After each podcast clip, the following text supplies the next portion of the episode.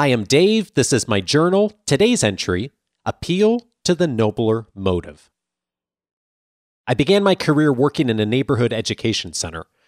Early on in my new job, a parent called one day to inform us that her daughter, who was struggling with math, would not be continuing in our program.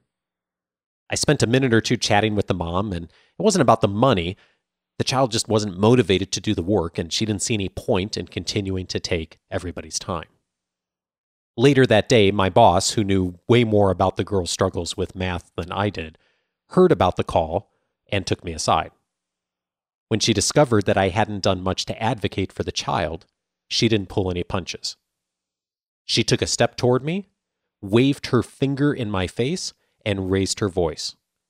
You call her back now and you tell her she's wrong. The demand was so blunt that I thought she was kidding. She wasn't. Of course, she didn't literally expect me to say those words, but she did expect me to be an advocate for the child, and she wasn't going to let me off the hook until I did it. My boss knew from experience that if this girl stopped now, they'd likely never get serious about math. Feeling like I had little choice, I made the call. 20 years later, I remember little about the conversation other than I went in with the intention to advocate for the child. Somehow, I convinced the mom to keep going until the child's confidence in math improved. I would not recommend this style of management.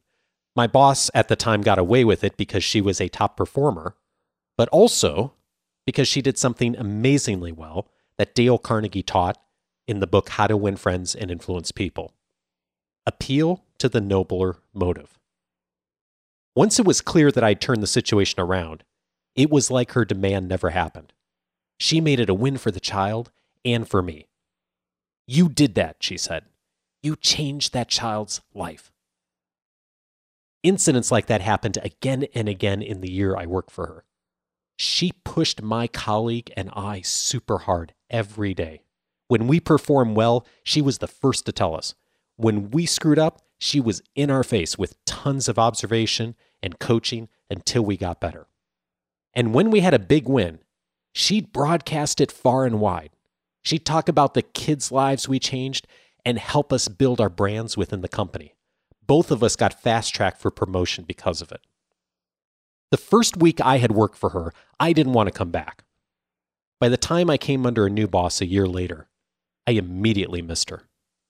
I'd quickly learned that she would fight tooth and nail for any employee who was making a big difference for kids. Lots of people give feedback. Some do it gracefully, some don't. But few tie it to the nobler motive, the bigger, larger reason behind the numbers.